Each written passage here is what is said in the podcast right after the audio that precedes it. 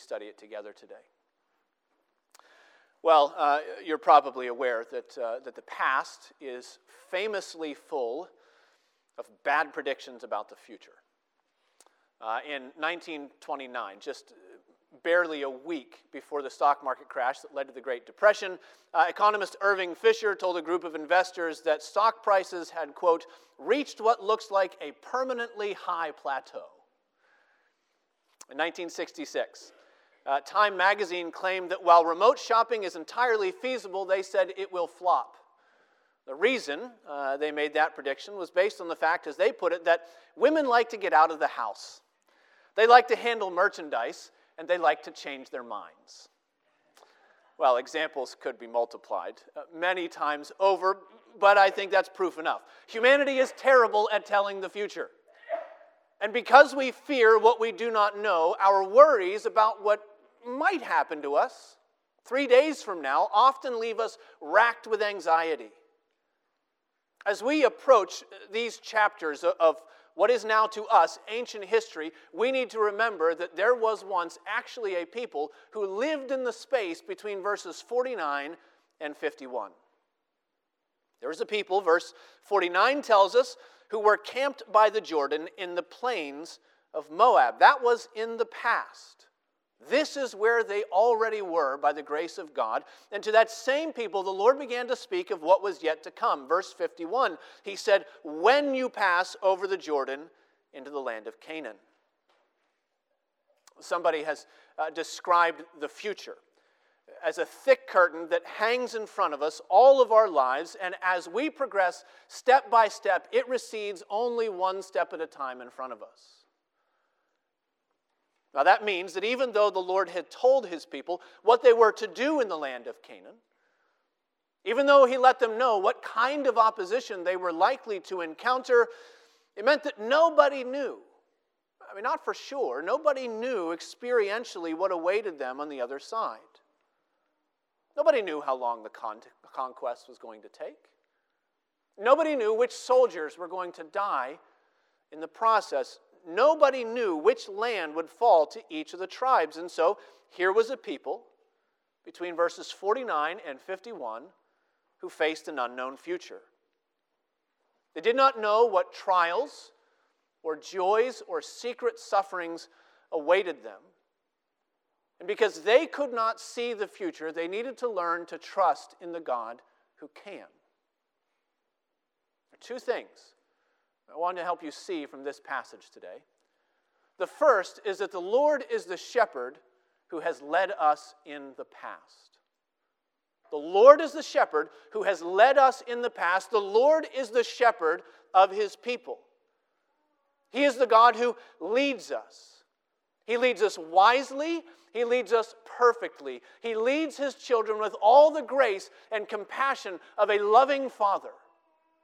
With all the skill of a surgeon's blade, he is the one through every stage along our way with him. He has ordered our course so to bring us into confidence that he can be trusted for whatever is in store ahead of us. The Lord is the shepherd who has led us in the past.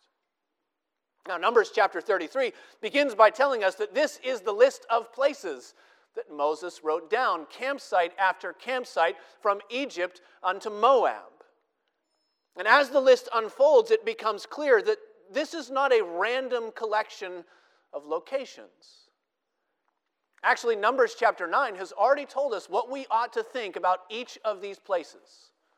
Numbers chapter 9, verse 17 says that whenever the cloud of God's glory, whenever the cloud lifted from over the tent, after that the people set out.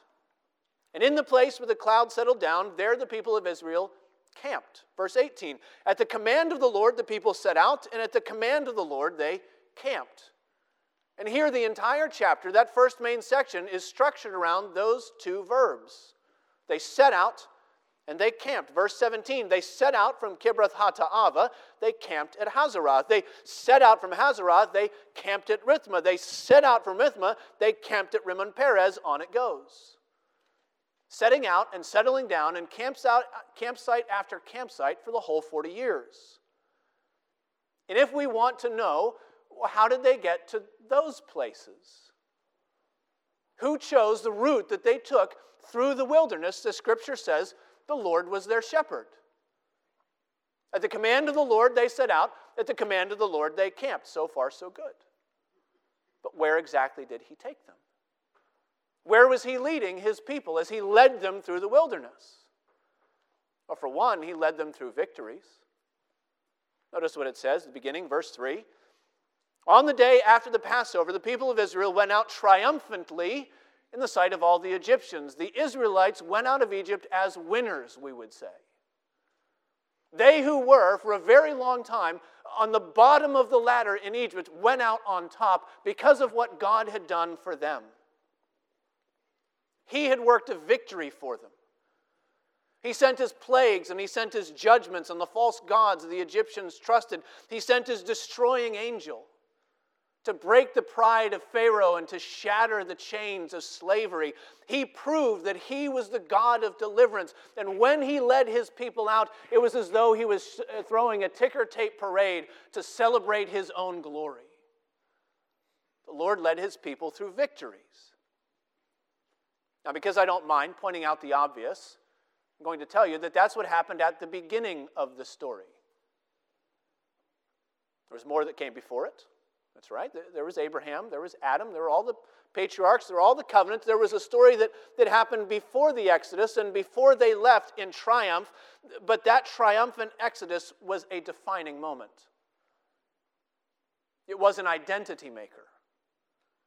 It was what established who these people were for generations to come. For generations, if you asked an Israelite, Who are you? Well, she would say, I'm one of the people who the Lord brought out of Egypt, out of the iron furnace of slavery, and he brought us to himself. I'm one of those that the Lord delivered. That's where my story begins. Deliverance is what happened at the start. It became the defining characteristic of who this people were. Now, we need to remember that that happened at the beginning because we are sometimes tempted to think that victory is what happened after they crossed into the Jordan.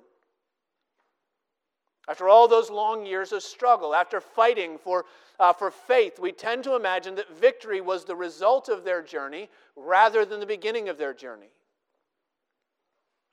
But that's not how the Lord counts the story of his people.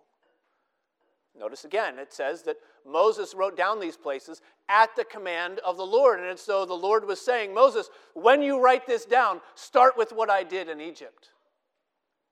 Make that the beginning point. Remind my people that this is where they have come from. Of course, there were other victories along the way. There were subsequent, there were, there were secondary victories that the Lord worked, victories like the one at Pi Hahiroth, where verse 8 almost nonchalantly, as if in passing, says, And they passed through the middle of the sea and into the wilderness. What a victory! There was the victory of God's provision of manna in the wilderness of sin. There was the provision of God's forgiveness at the foot of Mount Sinai. There was the victory of 123 years of faith and service for Aaron before he was gathered to his people at the top of Mount Hor. Yes, there were other victories along the way. In God's providence, there would be more victories to come. But the beginning of their walk with the God of their fathers was written in their history books in the victory of triumph and deliverance. If you are in Christ Jesus, that is your story as well.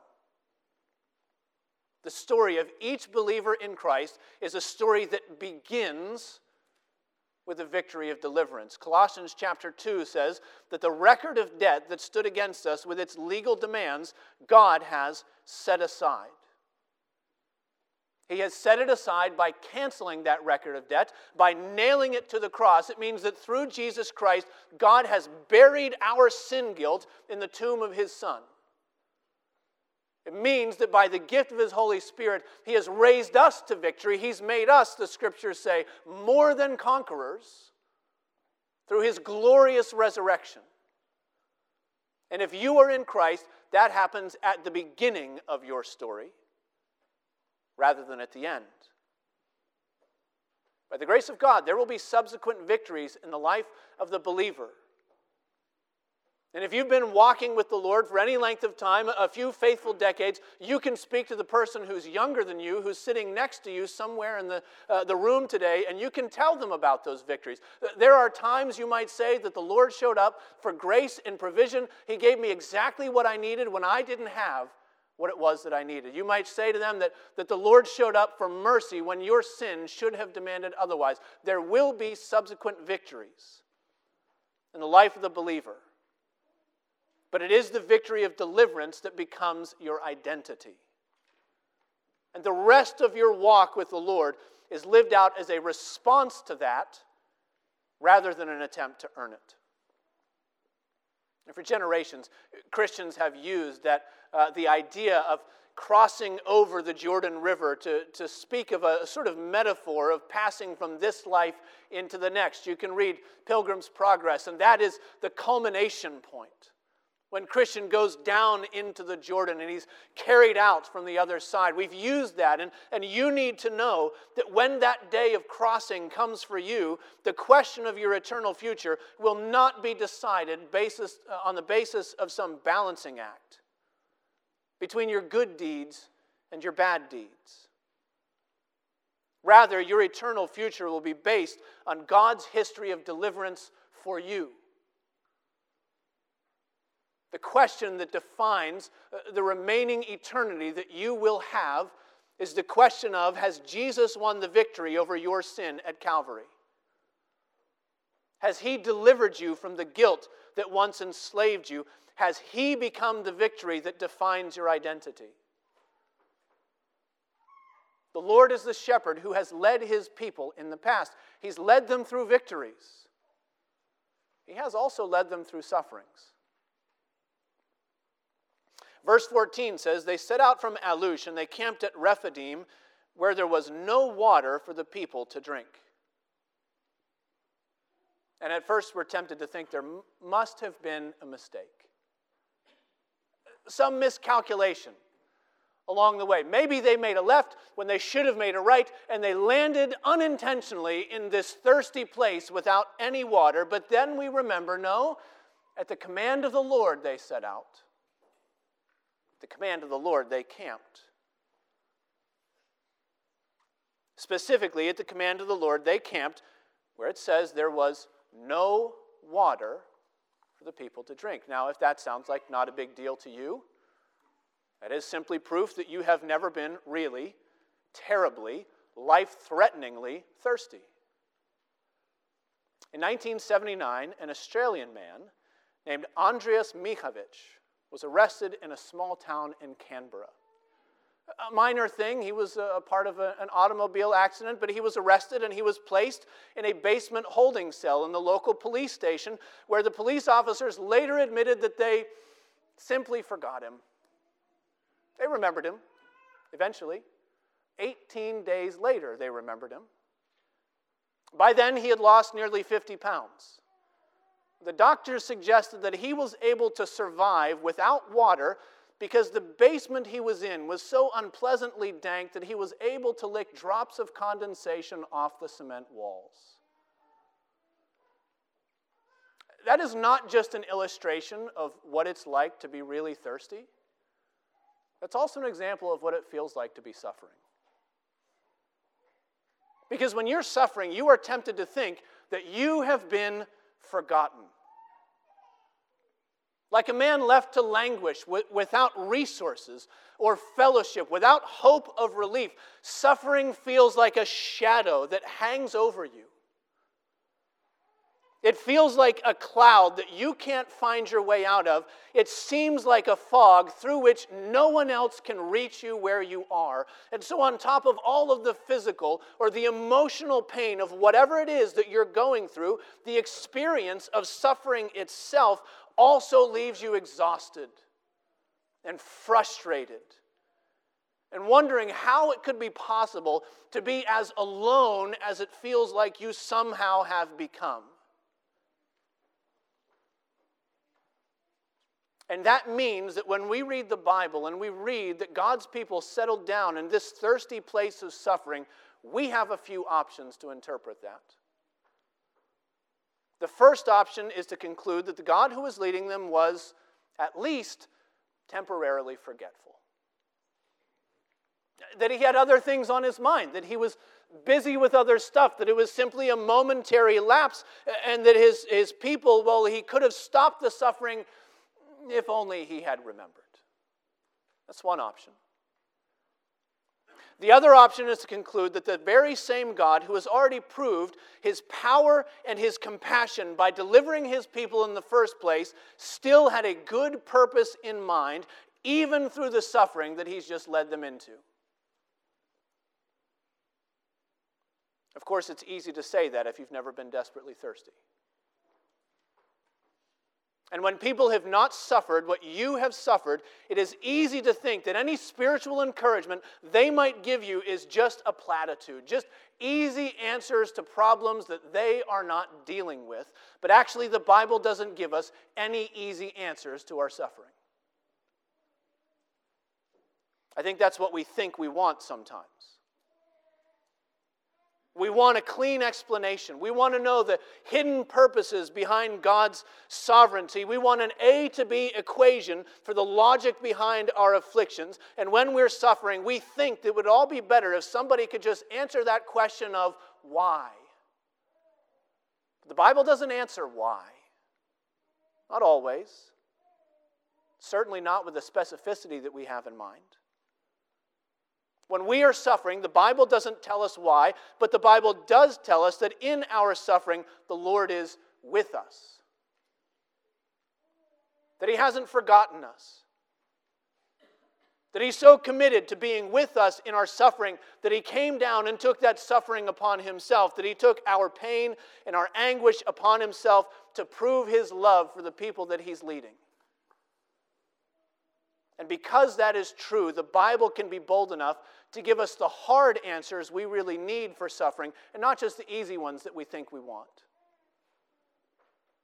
And so the Bible's answer is that even our suffering comes from Him. Our afflictions are not a momentary lapse on God's part, it's not a little bit of amnesia. Instead, the Bible tells us that everything our lives encompass, both the victories and the defeats, we might say, come from the same gracious hand of the God who has delivered us through Jesus Christ. We don't have an option. If the Lord led them to Elim, where there were 12 springs of water, He's also led them here, where there was nothing to drink. And yet, the Bible tells us that God is so wise and so powerful that He is able to work all things together for good for those who are called according to His purpose. Doesn't always tell us what particular purpose He has in mind. He doesn't always tell us what virtues He's working into our lives, whether it's steadfastness or faith, whether it's humility, whether it's perseverance. He doesn't tell us what He's doing all the time, but He does reassure us that whatever we are suffering has come from Him and that He has not forgotten us. I sat down this week and I started to make a list, a physical list, of the difficult things that the people in this congregation are going through. It was a very long list. It was a very long list. And I didn't even get to all of them. I'm not going to repeat them here and embarrass you because you already know what you're dealing with, but I will tell you that basically everybody in this room was on my list. And that's just the suffering that I know about suffering through ministry to aging parents, or caring for your kids, suffering through a diagnosis, or a treatment, or chronic disease, suffering through the emotional pain of a life that is led in a direction that you couldn't have predicted or perhaps suffering by realizing that your life turned out exactly how you wanted, but now, toward the end, you realize you wanted the wrong things all along and it's too late to go back and do it over. Well, there's a lot more, and if you're the one who's going through it, you know the details of your affliction better than I do. And although I have no easy answers for you in your suffering, I can tell you this the Lord has not forgotten you. He has not left you alone inside the impenetrable fog of your afflictions. He has not turned you over to chance and misfortune. How do you know that? You know that because that suffering came from Him. The same loving hand that crushed His Son brought it to you. And though you don't know particularly what He's doing, He's doing good with it. The Lord is with you. If you are in Christ, He is for you. He will not abandon the work of His hands. So the Lord shepherds His people. He leads them through victories, He leads them through suffering. He also leads them through the obscurity that nobody remembers. Take a look in verse 19. It says they set out from Rithma and they camped at Rimmon Perez. They set out from Rimmon Perez and they camped at Libnah. They set out from Libnah and they camped at Rissa. They set out from Rissa. You could keep going, actually. The next several verses, the main takeaway is the same. Here is a list of places that we know next to absolutely nothing about. There are 42 campsites in this chapter if you count Ramses and Moab. 42. And among them, there are the Sinai's, right? There, there are the Kadeshes. There are the ones that we know about. There are the consequential places where things happen and we have it written down and we can go and be encouraged. But then there are also the quiet places that only uh, show up here and maybe a few other places. And then there are places like the ones in verses 19 to 22, the ones that show up only here. Nowhere else.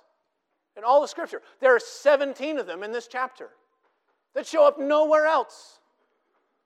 They show up without latitude or longitude. They show up without detail or drama. They show up without any indication of the real human struggle that happened in those places 3,500 years ago. We have no idea where they are, and yet, in God's eternal wisdom, they are places that were written down. And they were written down so that we could remember that God leads his people even when nobody else knows where God is leading his people. That's what most of our life looks like, actually. We can sit here and we can talk about victories and we can talk about valleys of suffering, but from time to time, those peaks show up on our horizon. But far and away, the landscape of our lives turns out to be mostly plains and rolling hills. And after a while, it all sorts of starts to blend together. Right? I remember as a kid traveling with my family to family vacations, family visits in North Carolina. And my family in North Carolina, they were not from the mountains over there, the Smoky Mountains uh, and the west. They were not from the beach over there in the east. They were from the sand flats right in the middle. And every time we were there, if we would go around from town to town, I was completely unmoored.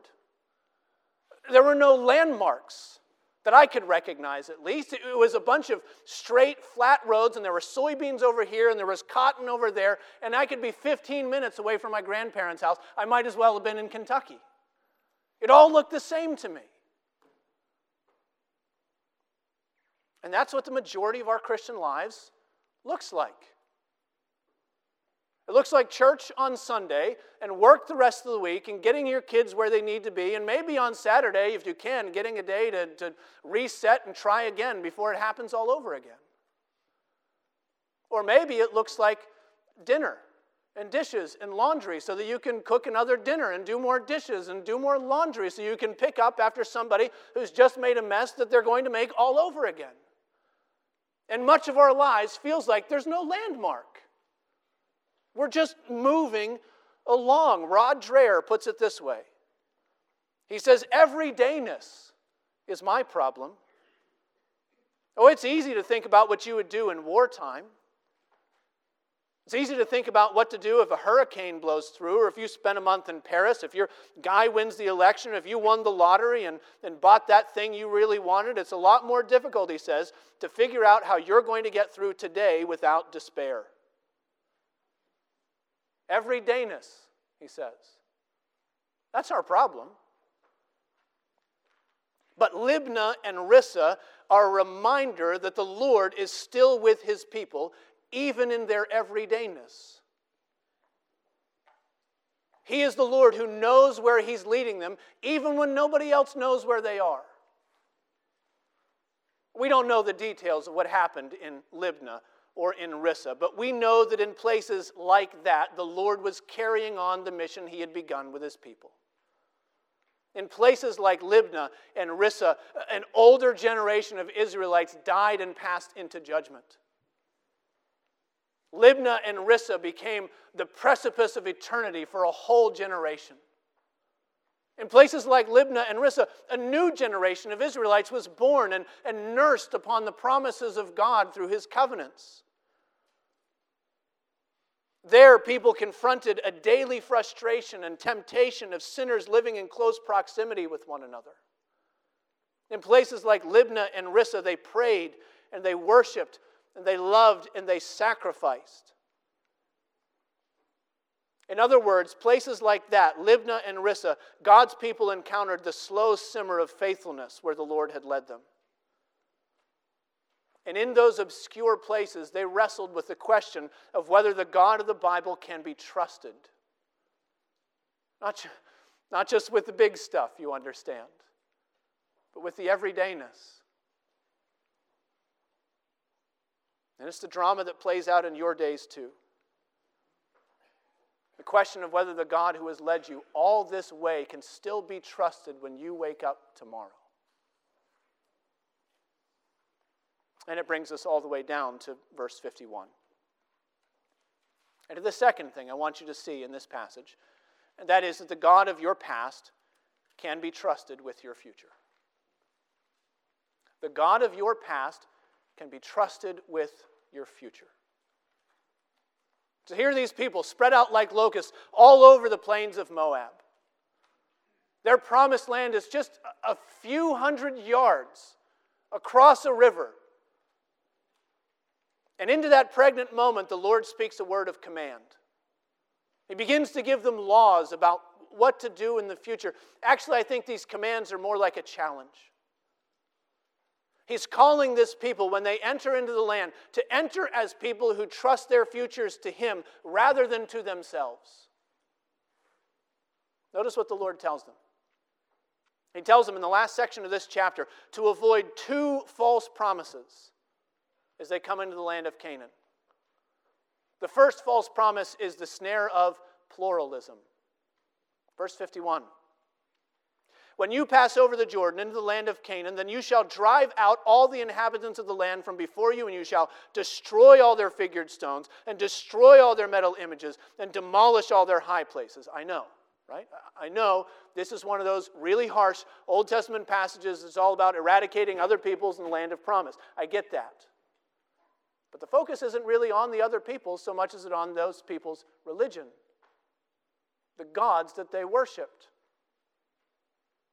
It's on their stones, it's on their images, it's on their places of worship. It's a warning not to allow the smallest shred of false worship to creep into God's covenant community.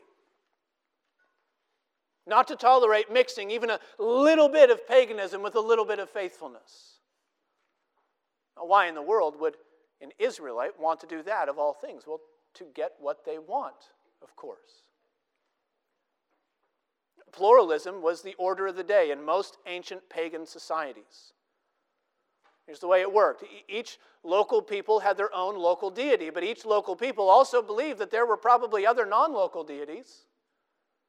And those other non local deities, well, they could be pretty helpful if you knew what they wanted and you could figure out how to get it to them. And so you'd, you'd gather whatever you could. If that people over there had a God of fertility and you needed fertility, well, you take a little bit of that. Worship that God a little bit. If that people over there had a God of warfare and you needed to fight a battle, you'd, you'd take a little bit of that. You'd put it all together. You'd make up your own thing. You'd keep your options open. Because you're the one steering your future, and you can figure out what it is you need and which deity can be most helpful. Here's how G.K. Beale put it he said the worship of idols often involved self worship.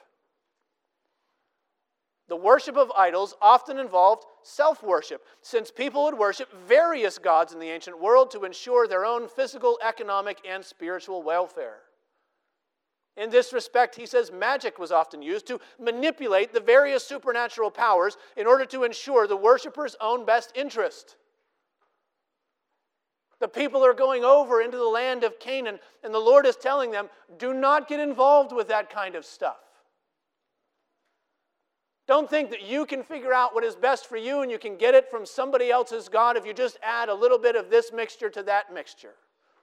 Do not allow pluralism to steal away their trust from the God who has led them faithfully all this way. That's the first thing. Stay away from the snare of pluralism, he tells them. The second false promise is what we might call uh, the snare of politics. Politics. Verse 53 the Lord said, You shall take possession of the land and settle in it, for I have given you the land to possess. Then verse 54 goes on says, You shall inherit the land by lot, according to your tribes. Large tribe, large inheritance, small tribe, small inheritance, but wherever the lot falls for anyone, that shall be his. Now, here's something that seems entirely foreign to us. If, if our government announced uh, that tomorrow the Commonwealth of Massachusetts would be taken from its current owners and handed over to new ones, how do you think we would settle the land grab? What would we do with the allotments and the divisions of the land? Well, maybe we'd do it the way they settled the Wild West, right? First person to get there gets a couple dozen acres and maybe a mule to farm it. Maybe we'd think up some much more uh, sensitive, much more progressive way of dealing with it to make sure that nobody got left out and nobody's feelings were hurt. Most likely, I can tell you that every constituent would be lobbying their representatives they would be talking about all of their perceived needs and injustices because that's the way we fix most things. You get the right person in power, and you get that person to work the system for you. And if in the end you don't get what you wanted, you get a new person in power. Not that that's all bad.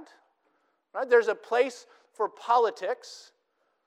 Later in chapter 34, actually, the Lord is going to designate his chosen representatives to oversee the whole distribution of the land. But even with those divinely appointed men in place, the Lord says the whole thing shall be decided by lot. That is, most likely, different colored stones that were thrown to decide yes or no, up or down, left or right. Something that's not too far off from our modern idea of the roll of the dice if that sounds too haphazard for you, remember that Israel knew what we sometimes forget. They knew Proverbs 16, verse 33, that the lot is cast into the lap, but its every decision is from the Lord. It means that even the lot was an expression of the sovereignty of the God who had shepherded them to where they are. And God was simply telling them rather than trying to work the system, you need to trust in my process. Here's what I'm giving you. Here's what I'm calling you to. You need to commit to that, not to the power of your politics. Now, what's the point of it all? The point is that this list of campsites is not a random string of unrelated locations. Standing on the border of the future in the land, the Lord commanded Moses to write down all the places that he'd led his people. He was calling his people to remember his faithfulness. And he was doing that because he knew that in the future they would be tempted to trust in anything other than the God who sovereignly directed every stage of their journey. And we are still tempted by the same things. We still struggle with our sufferings. We still struggle with our everydayness. We face anxiety about the future that we can't possibly know. And into that empty space of uncertainty, we're tempted to insert our own little efforts, our own little expertise. Well, if I can do this, if I can twist that, if I can align these things, maybe it will turn out the way that I need it to. We're tempted to find a way to trust ourselves. The Lord is simply calling us to have confidence in Him. It's true that we can't possibly know what tomorrow holds for any of us. But if we know the God who stepped into our history to redeem us through Jesus, then we can know that He will never abandon us, whatever the future is that comes to find us. Brothers and sisters in Christ, God is the shepherd who has led us in the past. And the God of your past can be trusted for your future. Let's pray together. Gracious God and King, we pray that you would give us faith to walk with you. Thank you that through Christ Jesus you have made a people your own. Thank you that by your grace and the gift of your Holy Spirit, we are called among that number. We pray for any who are not, who have not yet been drawn to faith in you, that you would move in their hearts and give them the victory of deliverance. Call them to know you and trust in you and set them on the path of walking faithfully behind you. Father, for all those who know you and are suffering, remind them not only of that initial victory, but of your presence. Keep us from trusting in the things of this world. Keep us, O Lord, from setting up our hopes in the things that we can achieve. But instead, help us to know that you are the God who leads us and directs us to yourself. We pray in Jesus' name. Amen.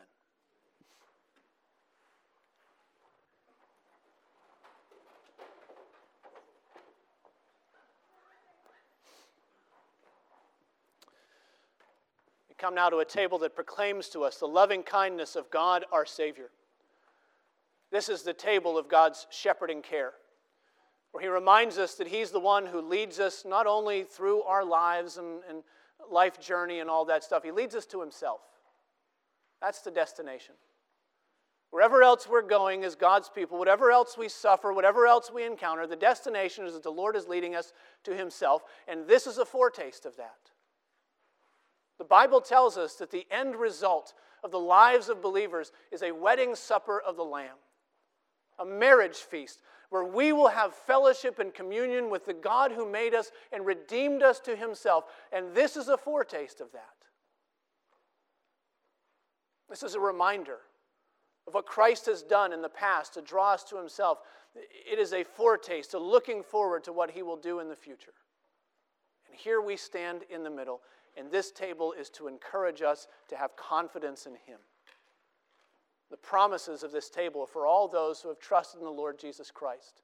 That there is forgiveness of sins, there is life eternal, there is fellowship with the Lord in his kingdom. If you have believed in him and and profess that He is your God, these promises are yours. Come and eat and drink by faith. If you've not yet done that, if you've not publicly professed that the Lord is your Savior, we ask you to allow the elements to pass. But consider whether the Lord might also be calling you to faith in Himself and fellowship with Himself through this table today. We read in Mark's Gospel that as Jesus was eating with His disciples, He took bread, and after blessing it, He broke it, and He gave it to them. And He said, Take, this is my body and he took a cup, and when he had given thanks, he gave it to them, and they all drank of it. And he said to them, This is my blood of the new covenant, which is poured out for many. Truly I say to you, I will not drink again of the fruit of the vine until that day when I drink it new in the kingdom of God. Please join me in prayer.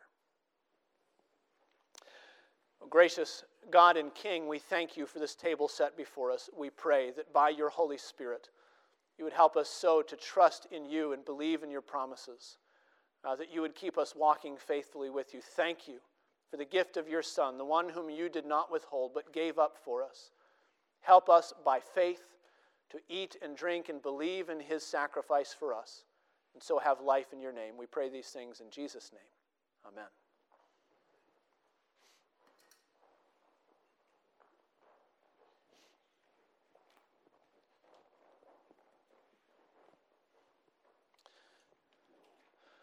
The Lord Jesus Christ, on the night in which he was betrayed, gathered together with his disciples, and he took bread. And after he blessed it, he broke it, and he gave it to them. He said, This is my body, which is broken for you. Take and eat, and do this in remembrance of me.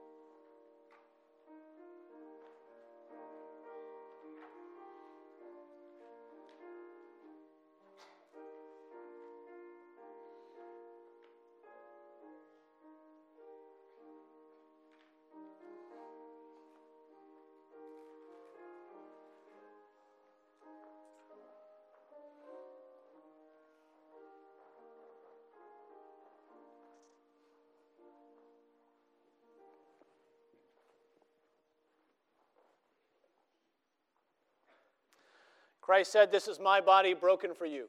Take and eat. Do this in remembrance of me.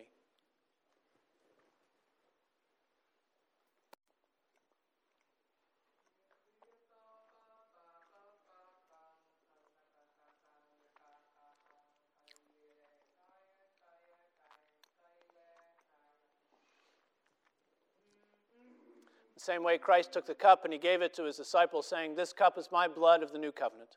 It's given for many for the remission of sins. Take and drink, all of you. Reminder that there is wine on the outside, juice in the middle.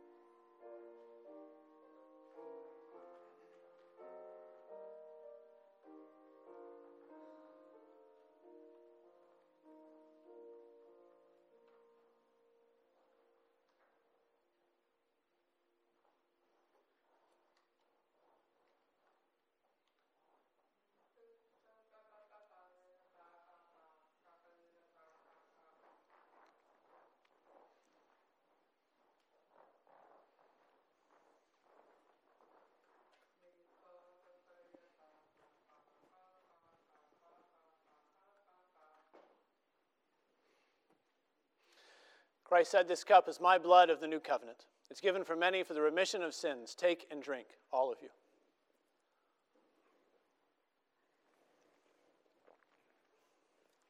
Please join me in prayer.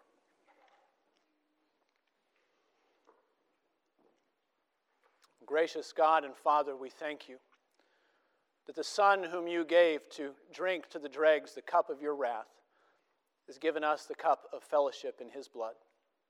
We thank you that you are the one who's drawn us to yourself and will keep us walking by your Holy Spirit in faithfulness until we see all of your promises fulfilled in him. We pray these things in Jesus' name. Amen. Well, a, a little longer announcement for the second Sunday today. Uh, you folks are aware, you're all regulars here, uh, that on the second Sunday of the month, we take a second offering. That goes to our deacon's offering. Uh, it is to help those who are in our church or in our community who might be in any need. The conversation I had with the deacons this week is that there are multiple ways to help the Deacons Fund. One is by doing what we're about to do right now. taking that offering, giving faithfully to those who might be in need. The second is letting deacons know if you are aware of a need in our congregation or in our community. The deacons are very discreet. Uh, very often, those who find themselves in need don't want to come and ask, but through our Christian fellowship and love with one another, we sometimes find out about things that are going on in one another's lives. And if you're aware of a physical need, something that the deacons can help with, they want to invite you to let them know. Uh, they, they're not going to blab about it. They're not going to tell the whole congregation. They try to maintain everybody's uh, confidence uh, in, in very strict measures. Uh, but an encouragement to you, not just that, that we want to keep putting more money in that account, although that's a good and faithful thing to do, but that account is there for a reason. And if you're aware of needs in our church or in our community, please let a deacon know, uh, and they will be sure to follow up with it. That's it. Deacons, please come and collect that offering.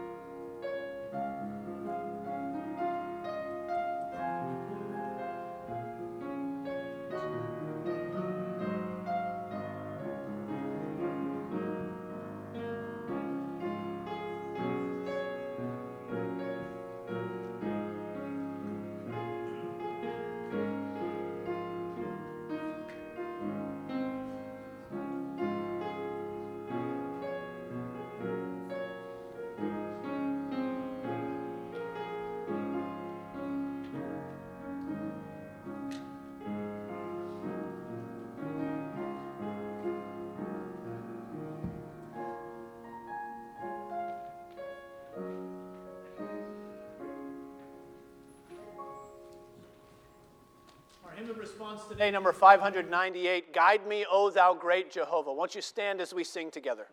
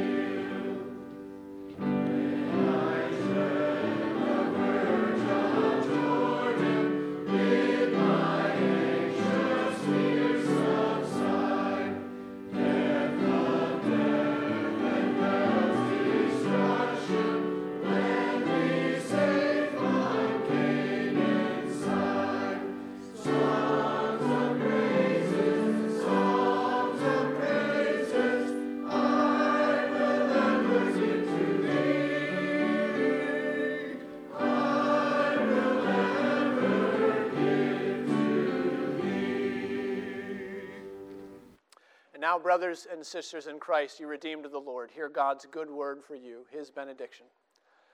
Now may the God of peace, who brought again from the dead the great shepherd of the sheep, through the blood of the eternal covenant, even Jesus our Lord, equip you in every good thing to do his will, working in us that which is pleasing in his sight, through Jesus Christ, to whom be the glory forever and ever. Amen.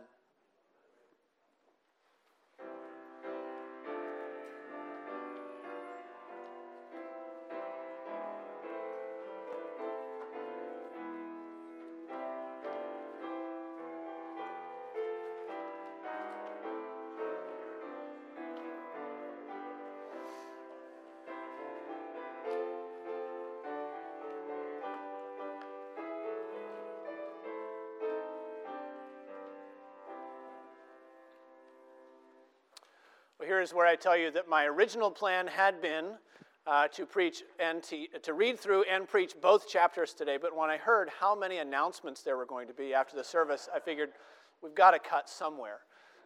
That's a joke, it's not true.